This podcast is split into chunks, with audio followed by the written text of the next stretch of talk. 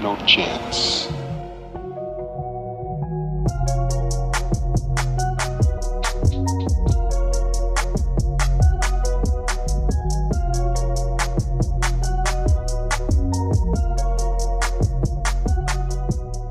What's up, everybody? Episode 25 of the No Chance podcast. As always, your host, Ryan. And Nate, I'm I'm just I'm speechless because I just checked. It, it's Friday if you're listening to this because we only release episodes on Friday. So by that time, we'll have a total of 5,000 listens. wow. Insert applause here. Ah, that's it's just like at least a thousand, a thousand a month, if not more than that. So, as always, thank you guys for man like being so fucking dedicated to listening to an episode every week. If anything, we're getting more and more people listening. So, if anything, shout out to you guys. We really appreciate that shit. So fucking awesome. I'm like speechless. I'm like I don't even know what to say. But for this week's episode. Actually, what I did a couple days ago, today is Tuesday. I don't know the actual date, Tuesday the 6th. Um, I put up a sort of like a send us your questions, anything you have concerning streetwear, fashion, maybe anything that's on your mind, maybe, you know, stuff related to your job, whatever. We decided to answer some of those questions on today's episode because, you know, a good variety of questions in the in the beginning would be kind of cool. Sort of see what's what's sort of trending um, in the streets. Uh, let's see. First question, actually from a good friend of ours, Nick. Let me bring up the question one second. Let's see here. Oh, okay, here. The question is Can a hyped brand make anything look cool? What can't they pull off as high fashion?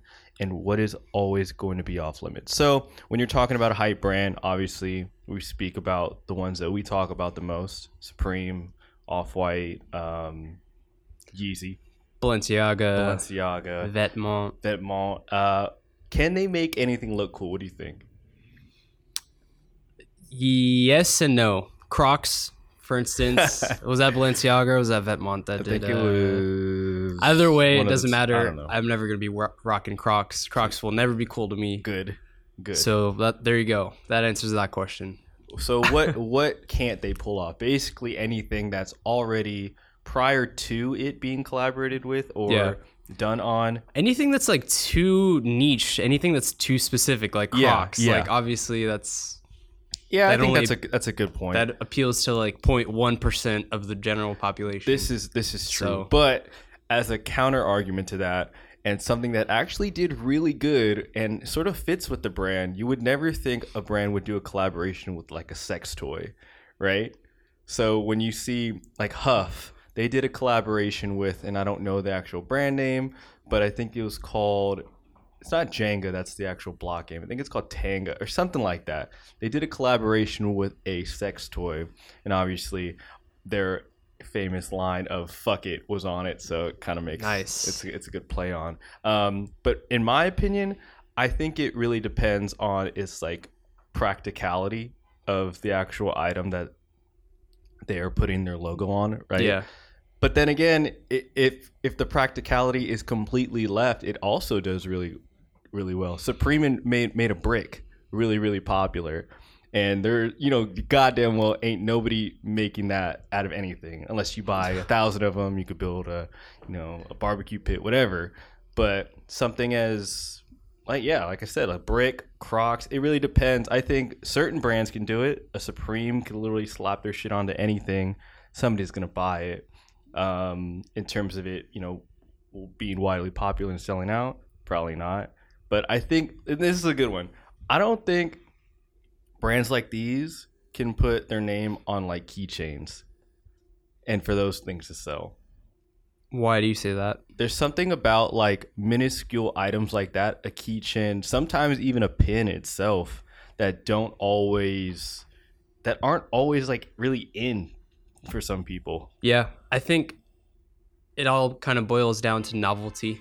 I There you think if the novelty is there, then obviously it will sell. Um, like a brick, for instance. Like the reason why I think that sold so well is because it was just so out there Yeah, that it was just like, wow, these guys could literally put their logo on a brick and that's kind of cool. and, that's the reaction. Yeah, that- exactly. That, that- that's kind of cool. That it's, resonates. it's very polarizing. It's either that's really stupid or that's so That's sick. I need sick. that. Yeah, exactly. I don't know anybody So- that needs a brick. Yeah. Um, okay, but the last part of this question, which is, is it's kind of interesting. What is always going to be off limits? And is there a is there an item or a piece that is off limits for brands? That's a good question.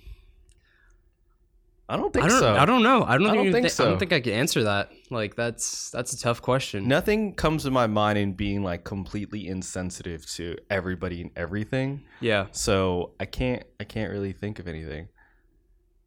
Maybe okay okay. Here, here's something that came to my mind recently. Is do you know the? uh, He's like I wouldn't call him like a an artist, but he he curates these like little models in like Space Invader. Do you know who that is? Mm, He like he like um creates like Space Invader esque artwork and he puts them up onto like walls. Oh that yeah, guy, yeah, right? yeah. So he recently took a piece of artwork and put it on like a Buddhist monastery. Oh yeah, with like it's like a it's like geometric like Yeah. artwork. Yeah yeah, yeah, yeah. So maybe in the sense of like, like I just thought of like Supreme putting their logo on like a golden Buddha. I feel like that would be kind of like somewhere where they couldn't do it, but I feel Yeah. like they would at the same time. Yeah. But it, it really just depends. I mean like, something like that. something that- like that. But I Yeah. can't really think of it. It's kind of it's kind of difficult. So. Um, I guess that sort of answered your question. That was actually kind of a good one. Kind of stumped us, but um, okay. Uh, two more. So this is a question I just got from a fan in England. Shout out to England. That's super awesome. UK. Yep, UK. What's up? Um, first question: What are your opinions on the Palace Spring Collection? And the second question we'll follow up with: Any opinions on places and faces? And I think that's a good question because those two things sort of solely live in that area of of, of Europe. Uh, well, I Or, mean like, they're they're they're- very global. but Very global, but in yeah, the sense of like they have a heavy presence there. yeah, there you go. Yeah. All right. So, what are your opinions on the Palace Spring Collection? You're, are you a fan of Palace at all? Uh, some of their stuff is cool. Like when we went to the Palace store in New York, like that was Super cool. awesome They have some cool stuff there. Um, for me, the Spring Summer 18 collection was kind of a miss. Yeah. Um, it was kind of a bust for me. I didn't. It was just super loud. I don't really like heavily branded things. Yeah. And it's just every single piece just like was screaming at you Yeah. metaphorically, if that makes sense. no, you know? that's true. yeah. I think what a lot of the Palace sort of lineup in general is the shit that nobody buys from the Supreme lineup. yeah. So all the stuff that's sort of still sitting, the loud colors, the loud logo blocking, whatever, is the type of shit that Palace releases as like a seasonal collection. I mean, I like the garments themselves. I just, I don't know. I'm just not a fan of like the huge branding. The Yeah. really loud like branding everywhere. Yeah. Just like, you know what I'm saying? Do you think that's just preference though? Like, because I don't think I can, at, at my age now, I don't feel the need to wear like a huge logo on me. I think it is kind of obnoxious. I don't know how you feel about it. yeah, that. exactly. I mean, even for me, like I, the way I dress is pretty, like we were saying, it's pretty low key. Like it's, Yeah. I don't really wear anything super loud just because I don't know. I don't feel the need to draw attention to myself Yeah. or like what I'm wearing, you know? Yeah, I, for me at least, wearing a giant ass logo or a logo that's very like popular and mainstream that, or maybe it's a piece that's kind of like highly coveted. It just draws too much unnecessary attention. Not that people are like coming up to you and being like, "Oh my god, where'd you get that?" or "Oh, that's so sick." It's just like there's some people that view from afar, and there's just something about that that I just not really feeling. Yeah. I don't know. It's just like a lot of people associate a certain type of person There you go. with like loud logos, stuff Yeah. like that. Yeah. So I don't necessarily want to be associated with that image. It's like a look at me type of thing. Yeah, I mean, Sometimes. I mean, that's that's the general consensus for that. All right, second question. Any opinions on places and faces? I, I, I like it. I mean, I probably wouldn't go out of my way to buy their stuff. Yeah. But I really like their narrative and their really humble beginnings. Yeah. Like, have you like do you know the story behind? Enlighten me. like basically they're just i think they're photographers they're from the uk i Okay. believe um and basically they just had to finesse their way into like popularity like Yeah. they just had to grind it out Yeah. and like you know, and now they're like a global brand. Just starting out from I believe it was like two people. Yeah. So that's crazy. I think I, one of the things that I noticed about them and coming across them as of recently is seeing, like, like you just said, just to sort of build off of the the photographer things. They just put like a publication out, yeah. and I think like streetwear brands that not only find a way to showcase themselves in other ways other than just lookbooks and collections they're willing to do that in terms of like an editorial and i think that almost like is something that gives back to the community.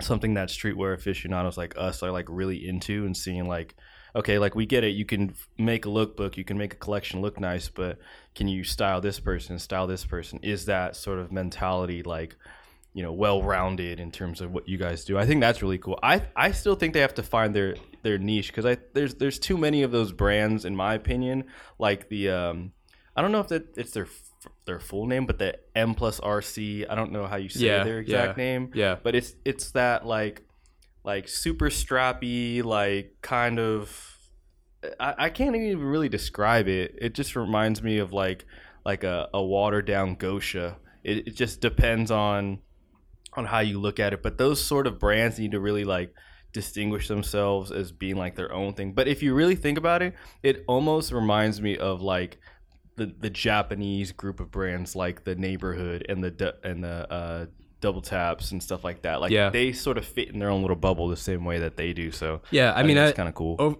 more than anything, I just respect their hustle. You Yeah, know, yeah, like for sure. they. I was just I was listening to like some interviews with them, and they were just saying how they had to sneak into places and just build connections off Yeah. of that, yeah, and that's how they kind of became this global brand. You know what I'm saying? yeah, that's definitely some uh, that's definitely characteristics that we can attribute or Yeah. attest to as well. Um, okay, third question. Let me bring it up.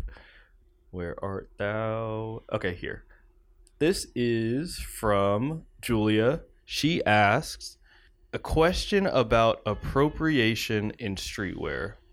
Um, just speaking on the in terms of you know the glamorization of high end products and you know not being totally accepted in society and sort of the problem of today is the word appropriation in general. We sort of spoke about that in an earlier episode, Yeah, right? uh, In terms of like streetwear appropriation. yeah, But I guess in terms of appropriating appropriating culture in streetwear, hmm is there a line that that you you know you can't cross? Do you have to constantly pay homage to people if you do so- something a certain way? Uh, what do you think? I mean, I think there's a very fine line between appropriation and like paying tribute to something Yeah, or somebody. Of course. Um, I mean, literally. Okay, I'm looking at the definition of Yeah, read that, appropriation read right that. now, and it literally says the action of taking something for one's own use, typically without the owner's permission. Mm. So, Would you say that already has like a negative connotation? oh yeah, it? for sure. yeah, I mean, that's basically it's basically stealing. Yeah. you, you know, using it for your own personal use without actually giving credit to whatever it is that you're using. You know. yeah, So I mean, there's a big difference between paying tribute and just outright stealing. I Mhm. think the distinction there is that when you're paying tribute to something, that there's a mes- message attached to it. of course. Whereas if you're appropriating something, then it's you're just kind of doing it for your own personal benefit. Yeah, you're not really doing it to. piggybacking off yeah, of it- exactly. uh, off of it. So exactly. I, I, in my opinion, I think like you're you completely you know hit the nail on the head on that one. Um, with brands nowadays, I I don't think that that's too much of a problem. Not that I've seen of uh, in terms of like high fashion. You know where they get some of their their influences from and how they wear certain things. Yeah. Um, I know that within like a lot of collections, there's like there's either a huge um, appropriation of like Japanese culture or Yeah. a huge appropriation of like Or- African culture. what about just high fashion's appropriation of like skate culture? How about yeah, that? Like, yeah. what do you think about okay, that? in my personal opinion, I think it's it's it's terribly done.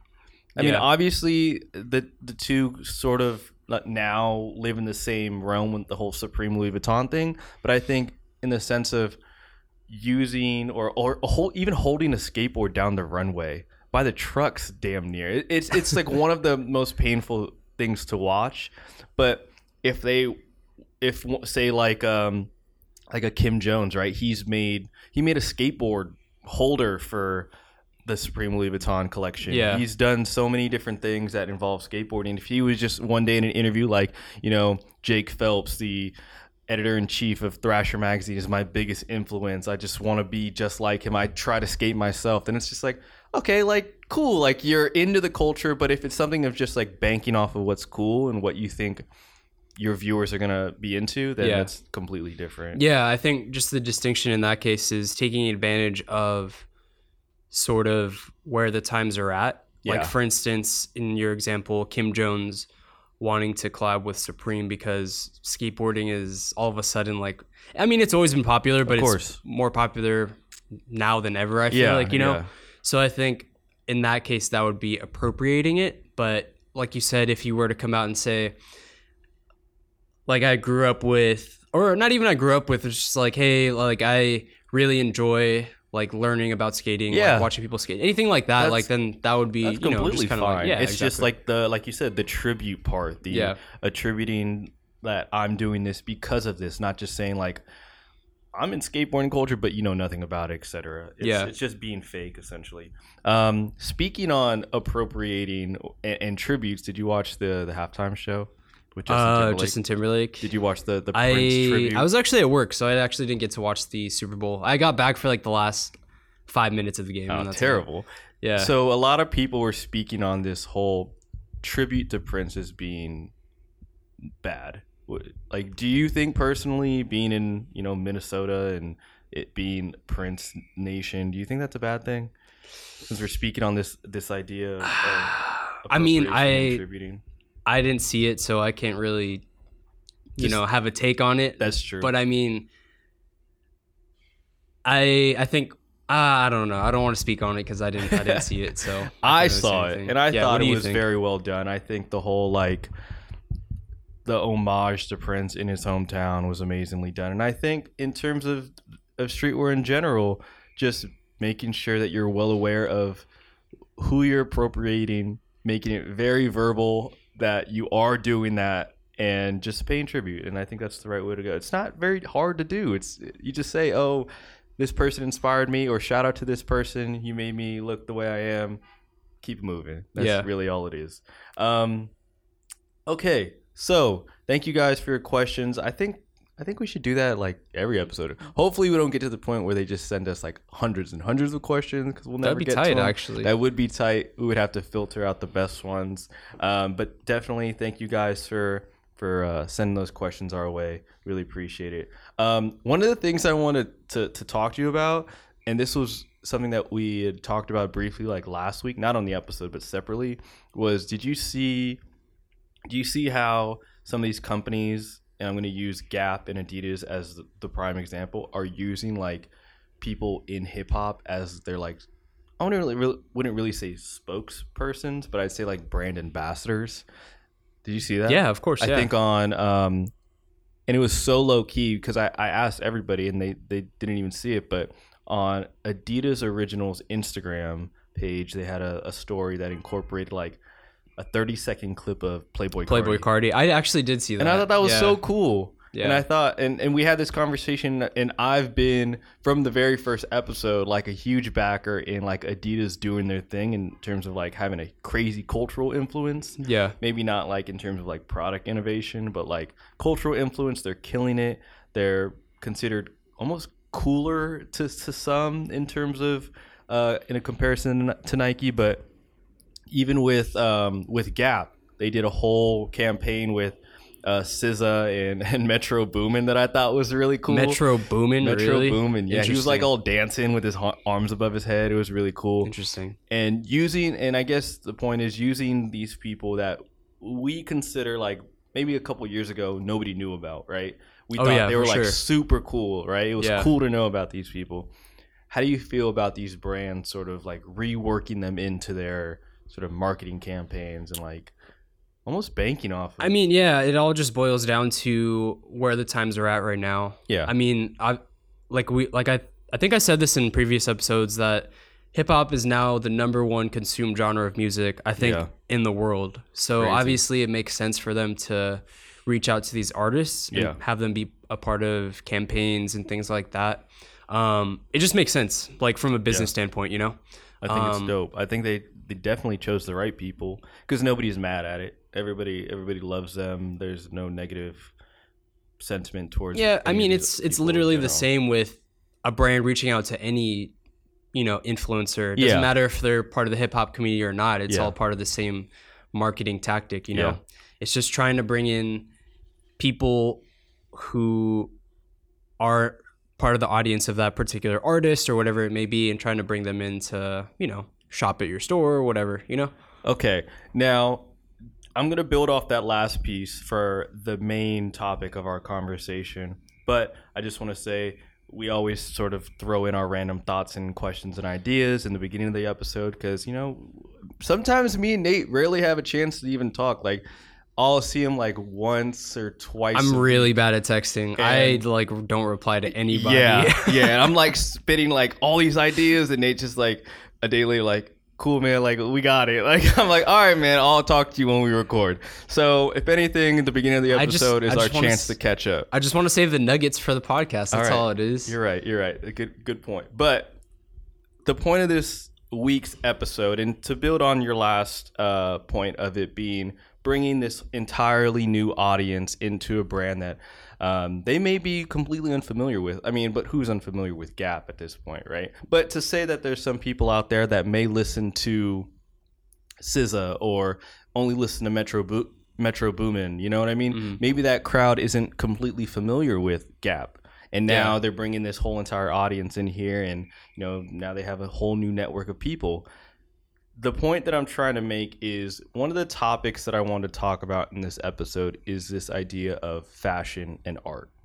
Um, with you know some of the biggest collaborations taking place for example some artists that we are very fond of like KAWS and um, who else who else let me see who else um, but basically like a good example would be KAWS and uniqlo providing his artwork onto clothing and the sort of transcendence of of artwork artist collaborations in the past with you know nike and footwear i mean footwear collaborations and all that stuff Yeah. we're starting to see a lot of fashion exhibits in museums nowadays right we're paying Yeah. tickets to go to the museum to see these 50 60 100 year old uh what what's the word it's not uh, what's the- Masterpieces, it's the, it's the fashion word for for like dresses and um couture. there you go. Perfect. To see this couture in museums, for example, Comme des Garçons just had an entire exhibit in the Met, Which is really cool. showcased, you know, years of work. And the question that I wanted to bring up for this episode is can fashion and art live together? And is it something that they sort of like it does one get over the other essentially in in today's standards? You know what I mean? Um, I think that yes, they can go hand in hand, but you know, in some instances, they are two separate things. Yeah. Um, but yeah, I mean, art and fashion have always had some sort of relationship, have had some sort of interplay. Um, particularly like if we're talking about it in a streetwear lens, then particularly like graffiti and Mhm. streetwear kind of go hand in hand. If you want to talk about Yeah. art and fashion, um, just because I feel like graffiti and street art and streetwear were all about breaking barriers. You know, Yeah. it's about okay, we can't get into the high fashion circles. They don't want us to be a part of that. Okay, we can't be part of these. We can't be shown in museums and exhibitions Yeah. because it's traditionally reserved for actual artists, quote Yeah. unquote. Um, so it was about just doing your own thing and Yeah. kind of breaking those barriers, you know? Well, Kanye always makes this point of when you're in a particular class in in this industry, say you're a musician, Yeah. or a ball player, or a, an artist, you can't dabble in the other, and and uh, and maintain that name of okay. If I'm a basketball player and I start rapping, I can't become a rapper. I'm still a ball player who's trying to rap. Or in his case, being a rapper trying to become a designer, but you're still that rapper that designs shit. So Yeah, there's yeah. always that distinguish of you have to stay in your own lane, especially within you know, high fashion and the art world. Um, Oh yeah, I mean that just bo- that just boils down to exactly what I was saying is that a lot of the times people want to box uh you know, put everything in a box Yeah. in separate boxes, you know? They Yeah. want they see like for instance, like you talked about Kanye, they see him as a rapper mhm. because that's initially what he started out as, actually a producer even. Yeah. Um, so he fills that role primarily in everybody's mind, and his secondary role is that of an, a designer. You know, so they just want to put everything in an, in an, its separate box.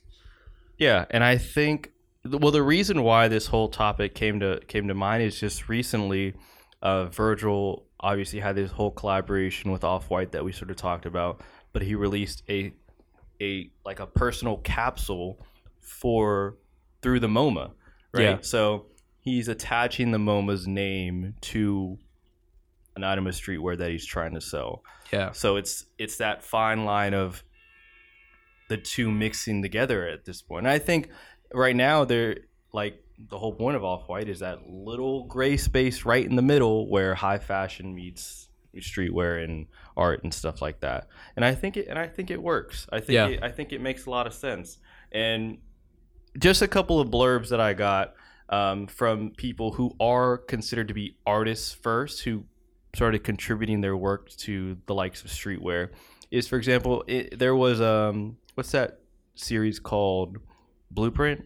Blueprint on uh, was that High Through- Snobiety? Think it's through Complex. Complex? Yeah, whoever it is. unfortunately. Um, but so KAWS has his own um, his own segment of a blueprint on on Complex, and he talks about his collection with Uniqlo, right? Yeah, So you're selling these paintings. Some of his go for you know hundreds of thousands of dollars at this point, right? yeah, And to take that art and to shrink it into a T-shirt, a mass-produced T-shirt that was only what. It's, it's literally on sale right now for like fifteen dollars. probably even less. But this point, yeah. originally, right? OriginalFake his um his clothing line. He used to sell shirts for upwards towards you know a couple hundred yeah, essentially. But how do you feel before I get into what he said? How do you feel about taking as an artist taking your work that you probably spent days on, weeks on, right?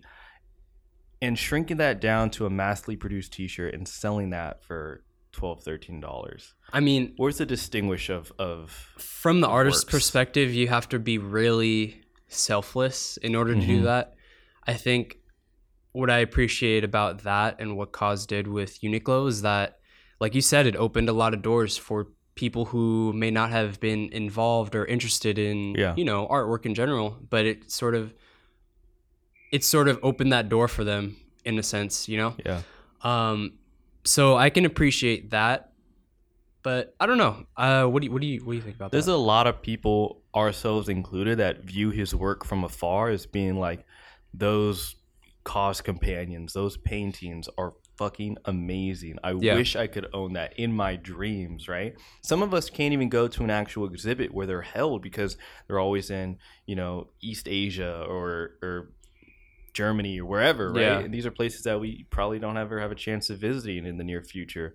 But to look at a collaboration with Uniqlo, we say we have a piece of that. We have a we have a stake in his creation. We have a piece of KAWS with us now. yeah, You know what I mean? And I think one of the things that he actually said was the reason why he wanted to do the KAWS and or the the Uniqlo collaboration with himself is, you know, not a lot of people can afford the artwork, can afford the you know the the statues, etc. Right? He Yeah. wanted to give people a more accessible way of of owning a piece of his artwork, and I think.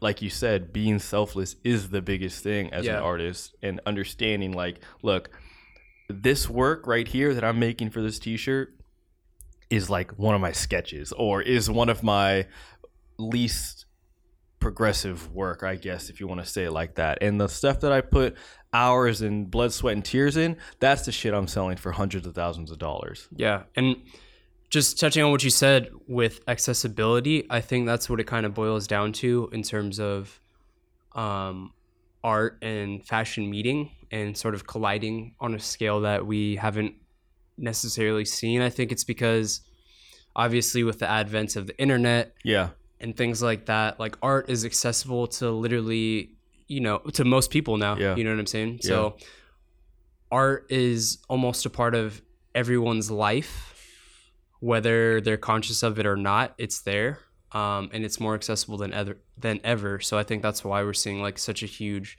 surge in appreciation for art, Yeah. especially like in the streetwear culture. You know. Um, I like seeing those people who are are artists that I wouldn't say that a person comes in and says like we need to commodify your work and turn it into to, into clothing. yeah. And there's some people that are so into streetwear that are artists that are like, hey, I want to put my stuff on clothing.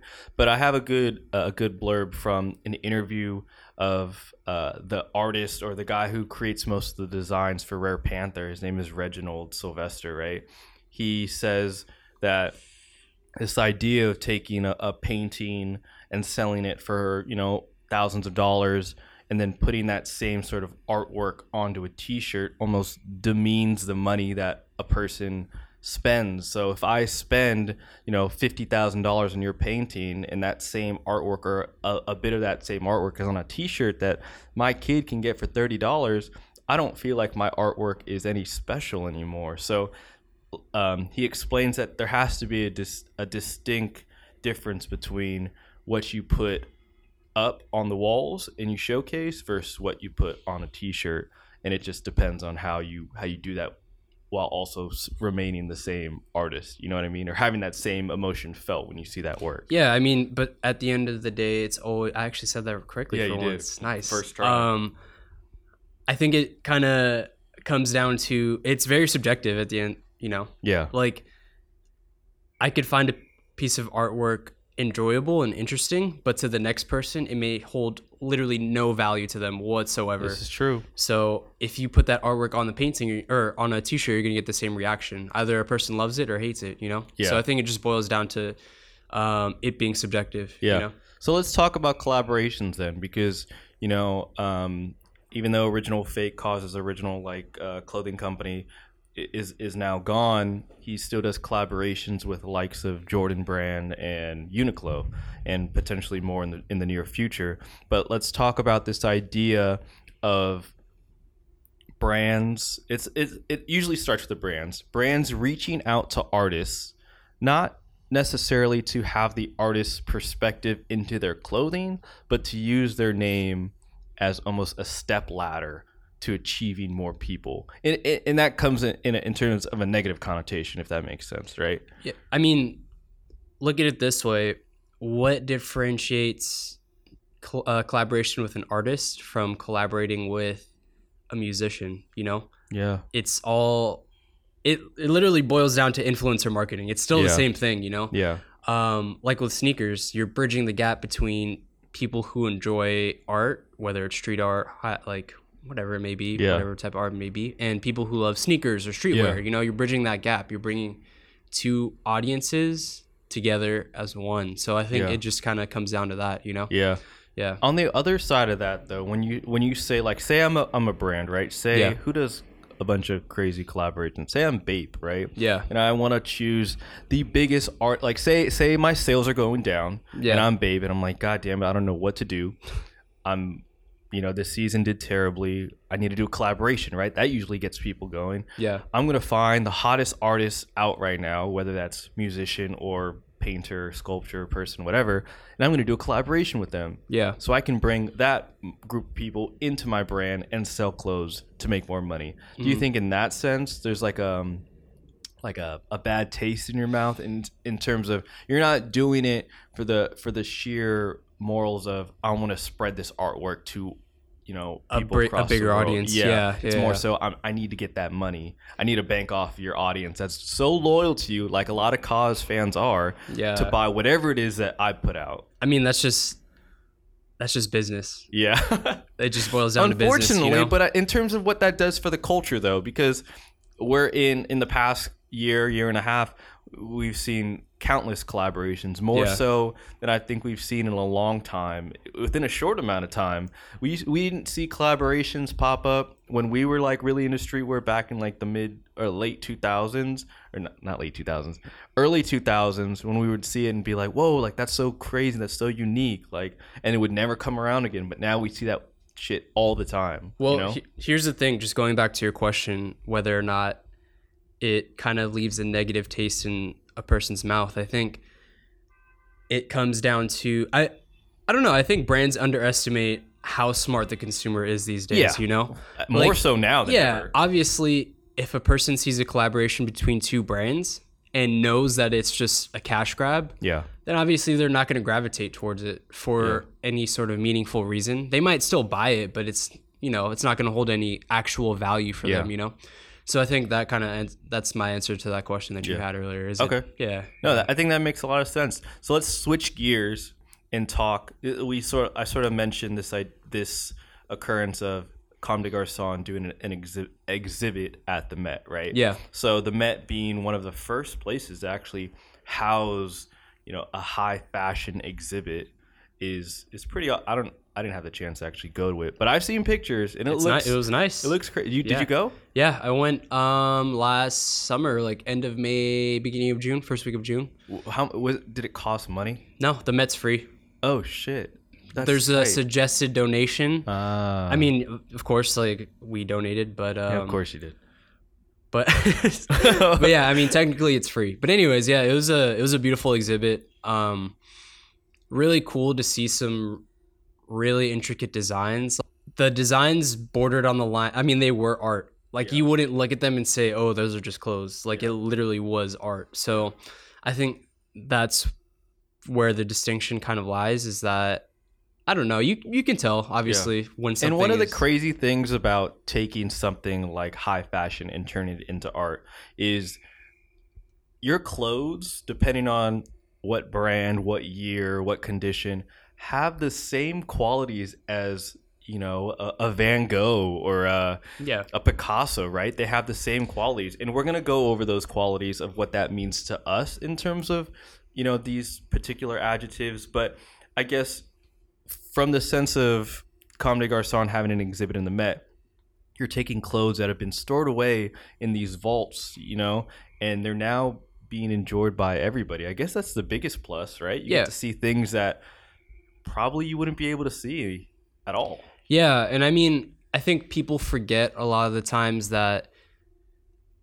the clothing that designers make isn't always meant to be worn by the everyday consumer. Speak on that because you told me a little bit about that. Yeah, so for instance, like runway pieces, runway pieces a lot of the times aren't even meant to be available to the to the consumer. They're Yeah. just there as a show, just to showcase Yeah. something. You That's know, so cool. um, so when you see people rock, walking down the runway with certain pieces on that look crazy, a lot of the times that's not even going to be in production. That's Mm-hmm. literally just the only one meant just to, you know, convey some sort of message Yeah. or, you know, um, kind of give the collection some sort of feeling. So, and this this like new form of or not yeah I, i'd say it's relatively new in terms of like they being like widely marketed in terms of come see this exhibit of you know x y and z or Mm-hmm. louis vuitton did a whole exhibit in the in the lobby of a hotel or something that we went to or that we when we were in new york remember i told you about that Oh, yeah, yeah. I, I think it was at the New York Stock Exchange or something like that. Yeah. But it's this idea of entertainment is now for everybody in the sense of come see our clothes, and I think that's really cool. Um, but to speak on those adjectives that sort of are very synonymous with both the clothing that we wear and shit, even the paintings that we see in museums, and and we'll speak on each individual one and sort of what they mean to us. But so these qualities, and we'll I'm gonna just name off all of them, is ownership, rarity, value, authenticity, and condition. Right, and these are all qualities that you need when you're trying to sell some shit on Grailed or eBay. Right, all these Yeah. things matter in terms of. And back in the day when we used to sell shoes, right? What is the the condition of the star count on the bottom of your shoes? Is it eighty percent? Is it fifty percent? Yeah. It could be a difference of thirty dollars if Yeah. you really think about it, Yeah. right? So if you have something Mhm. in terms of ownership, right? Say, how do you place ownership in terms of what something is worth or, or, or how important it is? I mean, that's a good question. Like ownership in what context? Like who owns the piece? Exactly. So obviously, we we generate a lot of influence off of celebrities and the people that we Yeah, follow, right? yeah. Sometimes the the ownership of an ugly ass piece Yeah. by somebody that we revere very very highly can turn our minds. Oh yeah, for 180, sure. You, know? can associate that with anything, whether it's like an old car that belonged to somebody, exactly. or like somebody who owned a particular like house, or somebody who owned anything, literally anything. Right, You know, if right. you associate that with somebody that people hold in very high esteem, then whether or not the piece actually holds any value, like people are, are going to gravitate towards it. and let's let's for all these adjectives, let's push them all towards this idea of what it's worth. Yeah. right? So with ownership, obviously, if if Travis Scott put a hoodie that he wore in concert or a shirt that he wore at the Grammys and put it on Grailed, and it was a shirt that retailed at eighty five dollars, it's probably now like couple hundred, Did a you couple see? thousand. Did you see that listing on eBay where it was like literally a Ziploc bag and it was like air from the Kanye No West like concert, way. and there's like some really absurd price on it. no way, were Yeah, people bidding? I think so. oh it was my God. That sounds like something somebody. would yeah. do So I mean, eBay. in that sense, yeah, like ownership is everything. You know? Ownership is huge. Um, okay, let's talk about how rare something is. So Yeah. rarity. Yeah. Obviously, that plays a huge role Yeah. into what something is worth, especially if it's a one of one. Like, Yeah. Come on, like It- instantly. if it's like a one of one piece from, I don't know, like the 1800s, ob- 1600s, Yeah. whatever it is, obviously it's gonna fetch a high price point Yeah. just because you can't get it anywhere else. yeah. That literally goes for anything like shoes. One of Yeah. one, you're paying thousands of dollars for that. Yeah. Exactly. So I mean, rarity obviously that's one of the most obvious. Let's talk about something that's continuing to happen more so nowadays than it wasn't it before. Obviously, because originally when things released, they weren't redone or reimagined how they do things nowadays. Yeah, For example, like you can't take a Picasso and recreate the exact same thing and sell it for the exact same amount, right? One of one is one of one at this point. yeah, But you can make duplicates, you can make something that's inspired by older works or whatever. Um, but still, it doesn't have the same essence. So, how do you feel about, for example, a lot of what we'll Nike released in the past week, week is Peace. all original colorways of Air Maxes, right? Air Max yes, um, 93, I think. What? Which which one came out? Air, Air Max 180, 180s, and 90, the 93s. Dusty yeah. Cactus yeah. colorway? 90, 93, yeah. 93? So those are like know. original colorways of the original, right? But yeah. When you think back to the OG, right? Every mm-hmm. Air Max head wants the OG or you know, they go by years by when they came out individually. This one sucked because it came out this year. This one sucked because it looked like this. Yeah. How do you feel about sort of re-engineered or redone silhouettes or maybe re-release of a of a graphic T-shirt that came out you know, some odd years ago? I mean, it really depends on what it is. Yeah. I think as far as like footwear, if we're talking about it through that perspective, um, it's cool because I mean, obviously we weren't alive in 1987 Yeah. 87 87 when the air max 1 came out was it 87 or 89 I think it was. we worked in Air nike Max we 1, should I think know it was 87, 87. okay okay I'm sticking to that. I'm sticking to that. um so obviously we're, we weren't around when that uh first release so we couldn't get our hands on it Yeah. so for a lot of people, it's their opportunity to get something that um, they may not have had the chance to get when you know, obviously because they weren't around Yeah. or they didn't have the money at the time, whatever Yeah. it may be. You know, And it definitely resonates when you're a kid, especially when you're like, damn, I didn't have money for that. My parents didn't have money for that. I missed out on that. And to have a second chance, it really brings back a lot of sentimental value. And I think that's, I think I've only seen only positives with, with redones. Only if it's redone exactly the same way yeah. If or it's relatively if it's redone well, then obviously yeah, it's a good thing. But if because it's, we always see terrible if it- remakes. yeah, if with- it's done terribly and pays no tribute to the actual whatever it's redoing, Yeah. then Yeah, of with different gonna be a flop. outsoles or different laces. Yeah. Like it can get crazy. Yeah. Um, okay, let's talk about the next one because we're kind of cut on time. But let's talk about authenticity. That's such an easy one because if it's fake, we ain't fucking with it. Yeah, I mean, like I said, um, consumers these days are smarter than ever, or at least they're more aware. Yeah. You know, people can see right through, you know, just BS. There's You know? forums for legit checks on Yeah. a lot of items. So, I mean, you can you can Google anything nowadays to find the real version. Yeah. I mean authenticity in that sense, but also authenticity in that does this mean anything? Does this hold any value Mhm. in terms of authenticity? You know. Yeah. So I think that yeah, that's I think that's that plays a big role. I feel in how you value streetwear artwork or whatever it is. Yeah. You know, like And- does yeah yeah And no, yeah. t- it- to that point, to to all of our listeners that are starting brands or have clothing brands, right? Instilling an authentic value or your brand's actual mission statement into your clothing through your your logo, your your word, whatever your your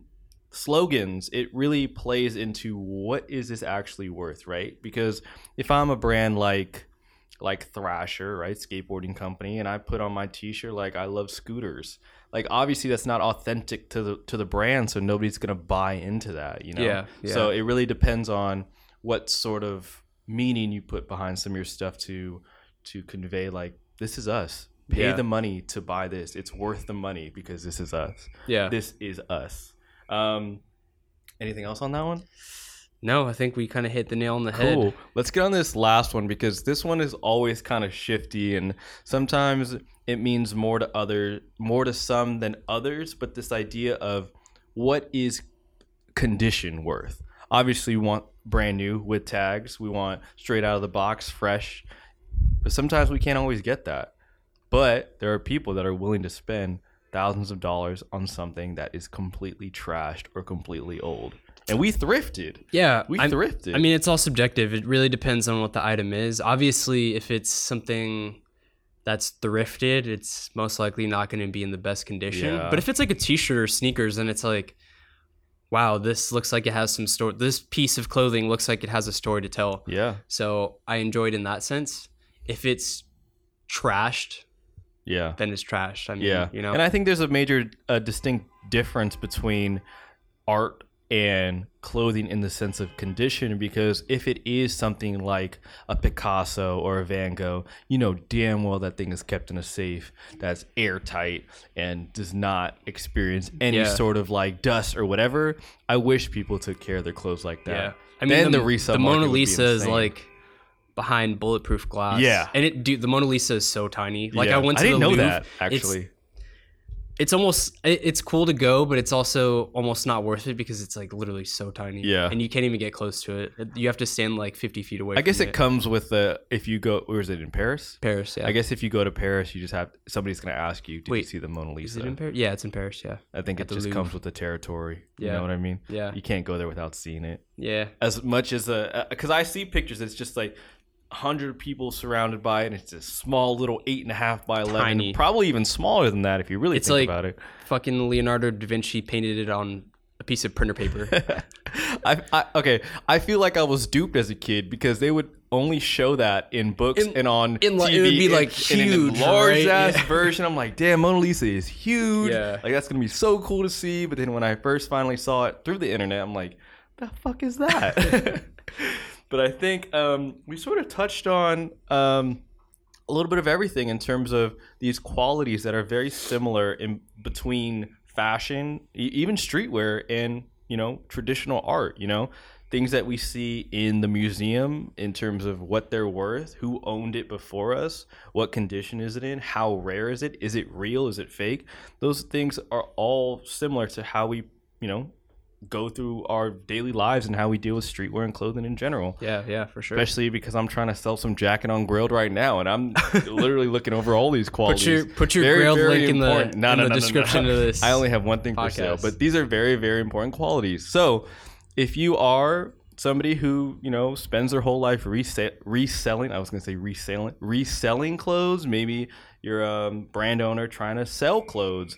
These are all important qualities to really put into what is your shit worth? Are you pricing a t-shirt of your first collection at $200 or are you pricing it at $32? Is it worth it? You know, Cold Wall first did their first collection because uh, I think it was he priced it at like a couple hundred for like their first t-shirt or something like that. But you know, it was worth it because you know who owned that? The fucking predecessor of Virgil Abloh, like his assistant. So he comes from a lineage of people. So okay, I understand why it's worth that, that amount of money. Yeah, you know what I yeah. mean? So there's a reason why these things cost a lot of money, and there's a reason why you shouldn't price your T-shirt at two hundred dollars for your first Instagram clothing brand. So on that note, That was a very long-winded en- ending outro. I like to I like to All keep right. it powerful. You know what I mean? I like people to be like, all right, I'm gonna listen to the whole episode, but there's no nuggets in it. Where are they? Oh, they're at the end of the episode. Okay, I'll listen to it all the way through. Um, but thank you guys for listening to episode 25. Yes. that is a quarter of a hundred, and I think a hundred weeks would be. Oh, that's two years. Damn, that's a long time from now.